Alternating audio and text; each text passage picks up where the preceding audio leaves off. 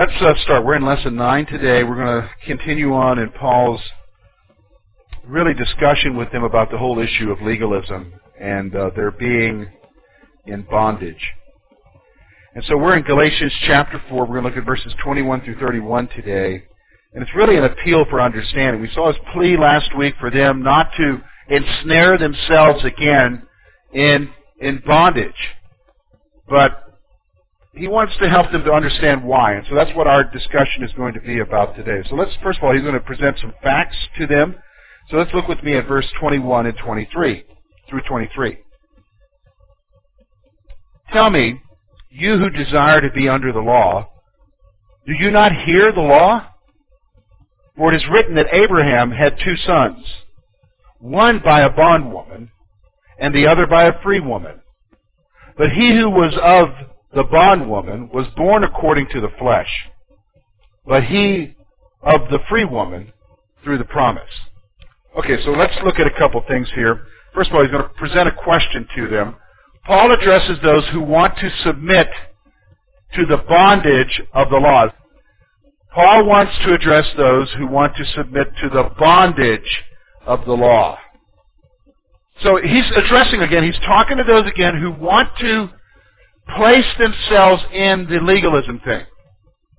Now again, remember what I'm talking about. The legalism thing is you doing something for acceptance with God. Okay? You doing something for acceptance with God. When you hear the legalism, word legalism today, it's often used in two ways. One, it's used with reference to doing something ritual, which is for acceptance with God. But I often hear it now with those who want to continue in their sinful lifestyle, and when you come up to them and say, you need to change this, you can't do that, they're going to say, well, you're just being legalistic. That's just legalism. Now, that's not legalism. If it's in the Word of God, it's not legalism. Okay? So, I gave you a couple of examples that are very concrete. Don't be drunk. It doesn't say don't drink, but don't be drunk. Or abstain from sexual immorality. Period. That means all forms of sexual immorality. You're to abstain from it.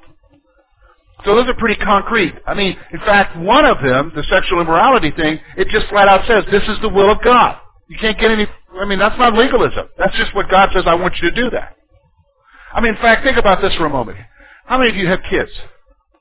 I mean, they may be grown up. How many of you have kids? How many of you would have tolerated you saying to them, hey, take the garbage out to the road. Aren't you supposed to be in charge of taking the garbage out to the road in this house? Oh, Dad, that's just legalism. How many of you would have tolerated that? All of you would have tolerated that? No, you wouldn't have put up with it, would you? Would you? Because it's not legalism. That there are some things that are required of you. So I just want to delineate what legalism is and isn't. So legalism is, what it is you doing something for acceptance with God. All right? Gaining God's acceptance because you're doing these things. And so he's going to address those who want to submit to that kind of legalism, who want to be in the bondage of doing stuff for favor with God. So here's what he's going to do. Paul asked them if they are aware of what the law really states. This is a crucial question, because the chances are they don't. The reality is they really don't understand. He's asking them, guys, do you really understand what the law says? Do you really understand what it's saying? Because the chances are you don't. So, for instance, when you take someone, let's say they go to a nice little independent church and they carry the right Bible, and they dress the right way, and they got their hair the right way, and they don't go to certain places, and then they do all this right stuff. And as far as they're concerned, their acceptance with God is based upon whether or not they do that. And if they don't do that, then they feel really bad about themselves. God's going to get them or zap them or whatever. You know, the chances are, if you were to talk to them about what the Word of God really says, they don't know what it says. They don't know what it says. How many of you found that to be true? Yeah, some of you have, yeah. Can I tell you why? Oh, first of all, let me ask you, before I tell you why, you tell me why. Think about it for a moment. Why is it that they don't know what the Word of God says?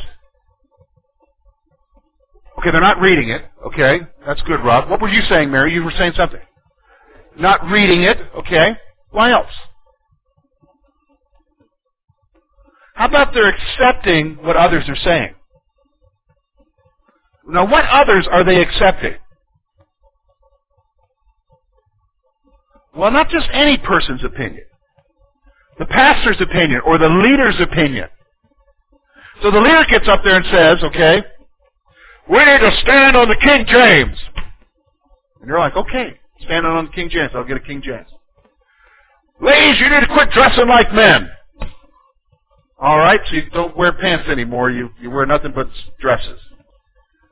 Guys, quit looking like a woman. So you get your hair cut. Quit looking like a hippie. So you get a beard shaved off. You know? And you hear that, and you need to, when you come, you need to dress up for the King. So you start dressing up to come to church.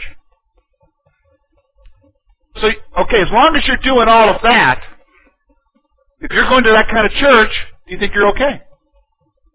I'm standing on the King James.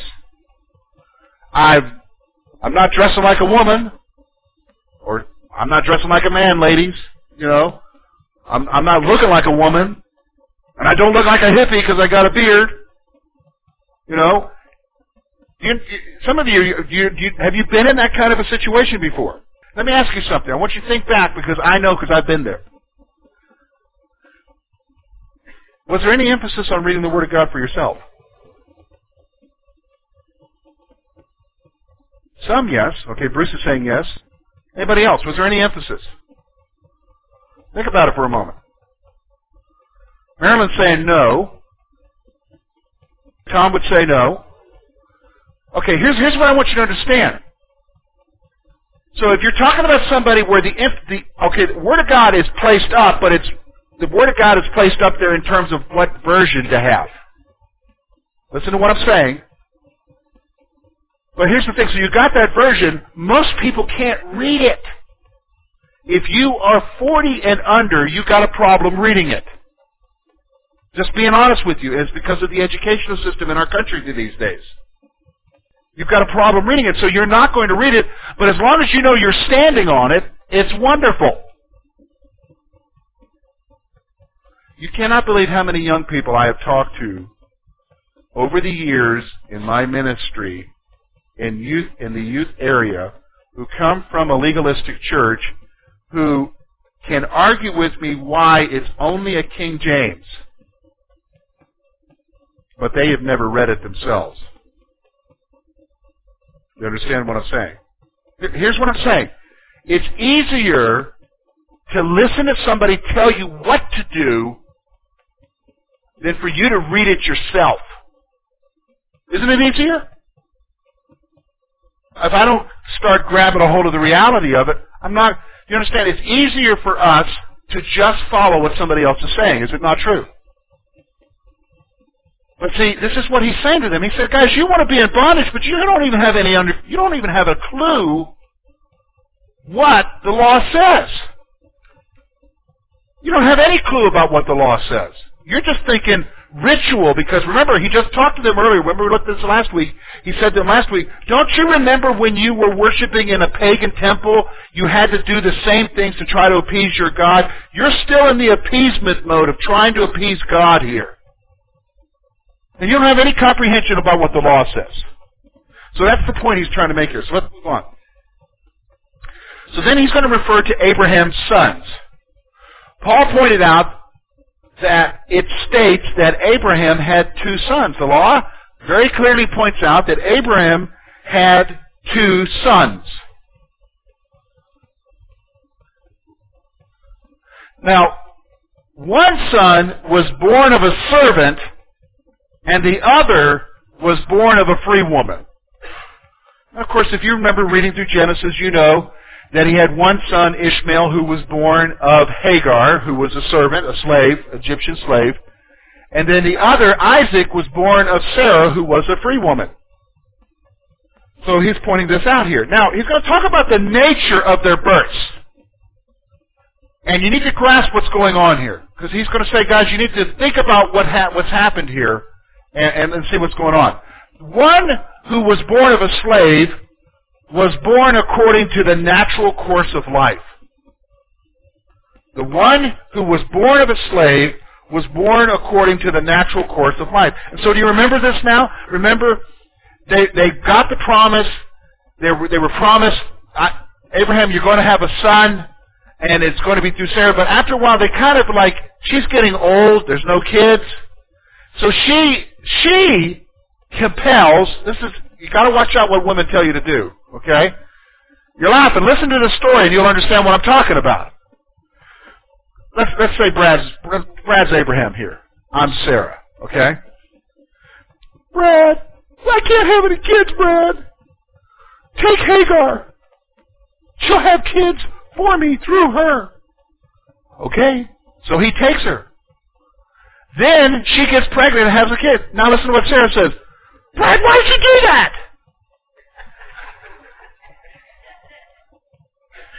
Do you see what I'm saying? I mean, read the story. I'm not telling you anything that's not in the Bible.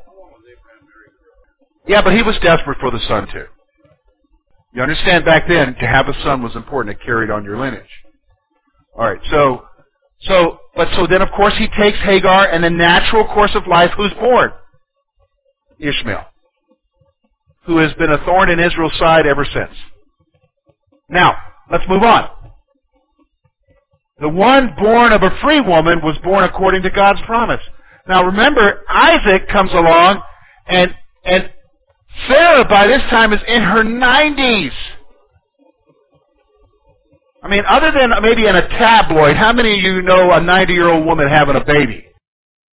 You know what I'm saying? I mean, there are some weird tabloids that you see at the Superman or, you know, the Unimart or something, that say something like, 100-year-old woman has twins, you know. This doesn't happen. She has a baby. And what are they trying to say?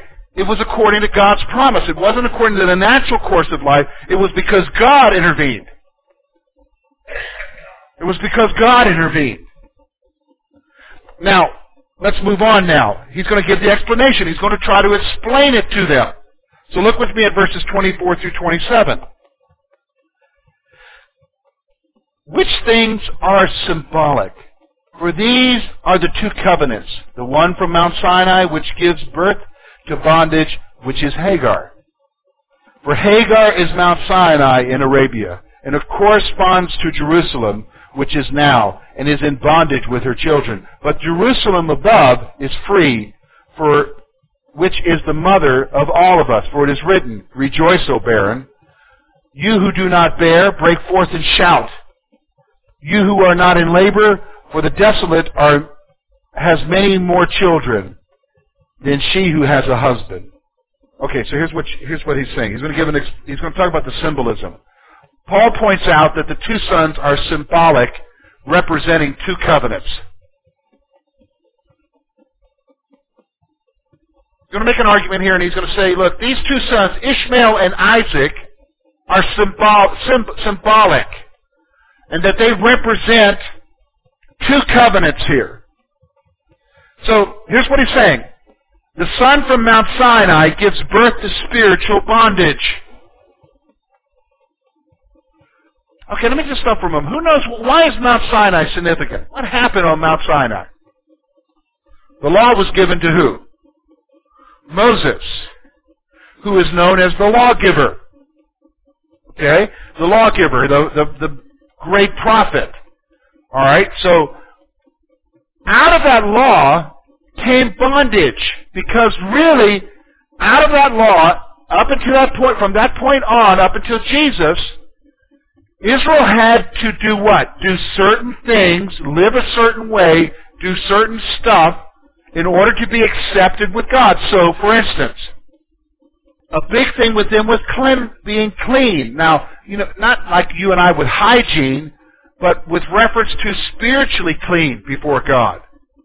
So, okay, let's say Bruce falls down here, hits his head on the side of one of these pews and starts to bleed. I come over. If I get blood on me, according to the law, I'm then ceremonially unclean because I got his blood on me. So then, not only is he unclean, I'm unclean.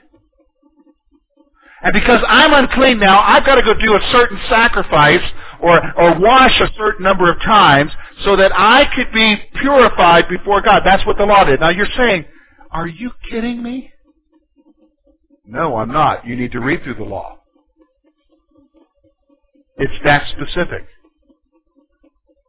It's that specific. So for instance, it would say to a man, don't touch your wife during that time of the month. You're going to be unclean. All of it had to do with reference to cleanliness and exposing our unacceptableness with God and what you had to do to be accepted by God. So when Paul says, look, the Son from Mount Sinai gives birth to spiritual bondage, it was. Because I want you to remember, think back to Acts with me. When Peter goes to Cornelius, Cornelius experiences salvation and the indwelling of the Holy Spirit. When Peter goes back to Jerusalem, all of the other Jews there are like, what are you doing going among the Gentiles? Peter said something very interesting. He said, why are we imposing on them what we ourselves could not keep? Why are we imposing on them what we ourselves could not keep? So isn't it interesting? There was no way to keep the whole law. This is the point Paul wants them to understand. So out of the Son from Mount Sinai came bondage. Now here's what he's going to say now. It also represents Jerusalem, which is in bondage to the law. Look at what he's saying here. He's making a couple points here. He's going back. He says, first of all, Mount Sinai gave birth to spiritual bondage. That's talking about when Moses received the law. It gave forth the spiritual bondage, and then he wants to just immediately go to the fact that in Jerusalem, Jerusalem still represents that spiritual bondage. Now here's the point. Remember what's going on here. He's dealing with Judaizers who are saying that you need to observe the law, and it's because the folks back in Jerusalem, the apostles, are the ones who dictate what's going on, and we're from Jerusalem, and so you guys need to observe the new moons, and you need to observe circumcision, and you need to observe the food. And so Paul's making the point here is that, look, there's two covenants represented here. The one covenant is the covenant of bondage, and Jerusalem represents that bondage to law. But then he moves on in verse 26, and he goes on and he talks about the fact that there is a Jerusalem from above. A Jerusalem from above. And so let's notice a couple points there. The Jerusalem that is to come is a place of freedom from the law. The Jerusalem that is to come is a place of freedom from the law. So he's reflecting on the fact that there is going to be a new Jerusalem coming. There is a hope of a better day that's ahead of us, and that Jerusalem, which is to come, is going to a place where there's going to be freedom from the law. And so then he goes on and he points out that Sarah then is the mother of all who truly believe. Sarah is the mother of all who truly believe. Look again at verse 26 and notice what he says there. But the Jerusalem above is free, which is the mother of all of us. So it's talking about Sarah, and he points out that she is our spiritual mother. She's representative of the new Jerusalem that's going to be coming, that's free from the bondage of the law. And what is it talking about there? Is that she's our physical mother? No. She's actually our spiritual mother in representation of the new covenant that we have in Jesus. So he goes on in verse 27, and look at verse 27. For it is written, rejoice, O barren, you who do not bear. Break forth and shout, you who are not in labor. For the desolate has many more children than she who has a husband. Here's what he's doing. Paul quotes Isaiah 54:1. Paul quotes Isaiah 54:1. What's he doing here? He points out that Sarah, who was barren, would be a greater blessing than Hagar. He points out that Sarah, who was barren, would be a greater blessing than Hagar. That was true back then because Sarah was the chosen wife. She had a child even in her old age. That would be a great blessing to Abraham. But it's more than that, because through Sarah would come who? Jesus Christ. And so we see that the greater blessing came through Sarah, not through Hagar. And that's the point he wants us to see here, is that the greater blessing for you and I, the greater blessing for everyone, is the covenant which comes through Christ, through Sarah, not the bondage of the law. So then he's going to make an application here. So let's look at verses 28 through 30, and we're going to focus the rest of our time on this. Look now what he says. Now we, brethren, as Isaac was, are children of the promise.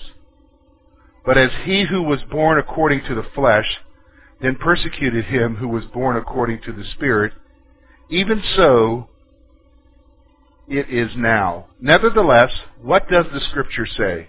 Cast out the bondwoman and her son, for the son of the bondwoman shall not be heir with the son of the free woman. So then, brethren, we are not children of the bondwoman, but of the free. So let's talk about a couple things. First of all, our standing. Here's what he's going to point out. First of all, Paul stresses that we, like Isaac, are children of the promise.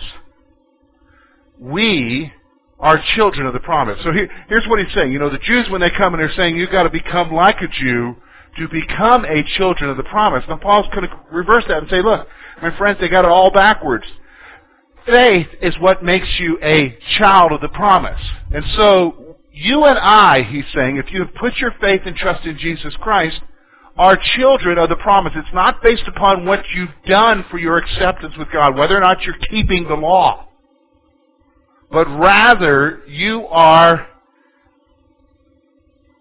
a child of the promise because of what Jesus has done for you and the new covenant. So he's going to make that point that our standing is not based on ourselves, but because of Christ. So we are, like Isaac, are children of the promise. But he goes on in verse 29, and he's going to point out a reality that's even true to this day, and that's the reality of persecution. Look again at verse 29. Here's what he says. But as he who was born according to the flesh then persecuted him who was born according to the Spirit, even so it is now. Here's what he's saying. The children of the promise would be persecuted by the children of the flesh. Listen, you and I have got to grasp a reality here. And the fact of the matter is your Christianity, your Jesus, your belief in faith alone for salvation is never going to be accepted by this world, period. It's never going to be accepted. They're not going to accept it. In fact, they're going to react towards it. And it's happening today. We're viewed as the ones who are being intolerant because we believe there's only one way. And so people get angry at us for not wanting to assume that everybody else is right in their own sense. But the reality is that the only rightness is Jesus. And because you embrace that, you're going to have people who want to do things to appease God. They're going to be angry with you, and it's going to result in persecution. And persecution is happening right now around the world. People are giving their lives for the faith, and it's going to happen here in our own country. And here's what he says. Paul stresses that the fact of persecution is true now. Paul stresses that the fact of persecution is true now. Notice what he said. Look at the last part of verse 20 now. Even so, it is now. The persecution is taking place right now. It's happening right here among us. Then look at the reality, verse 30. Nevertheless, what does the Scripture say? Cast out the bondwoman and her son, for the son of the bondwoman shall not be heir with the son of the free woman. So here's the reality he's talking about. First of all, Paul stresses that those of the flesh will not share in the promise. People who don't share,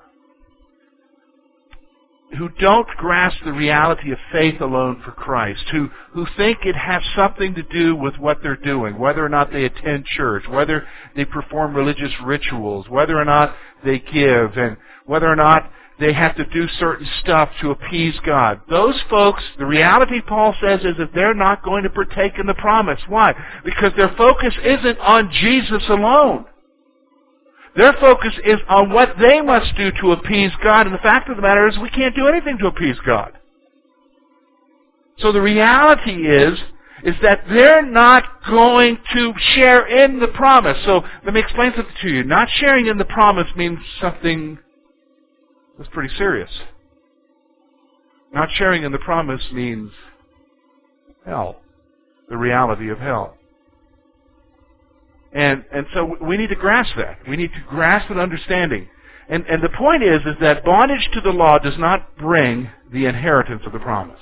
If you are here and you're enslaved to a manner of thinking in which you think that in order for you to be accepted by God, to be one of His children, it all has to do with whether or not you do the right things.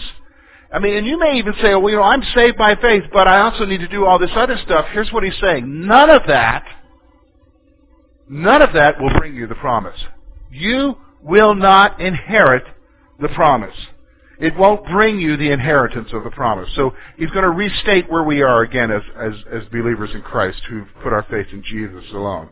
He's going to restate it here in verse 31. Look at what he says. So then, brethren, we are not children of the bondwoman, but of the free.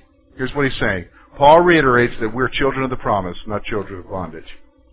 He's making that point to them. Look, guys, if you have put your faith and trust in Jesus Christ, you are not, listen to me, you are not in bondage. You are not a child of the bondage. You are a child of Christ, and it's all because of what He's done, not what you've done. So don't put yourself in that place anymore.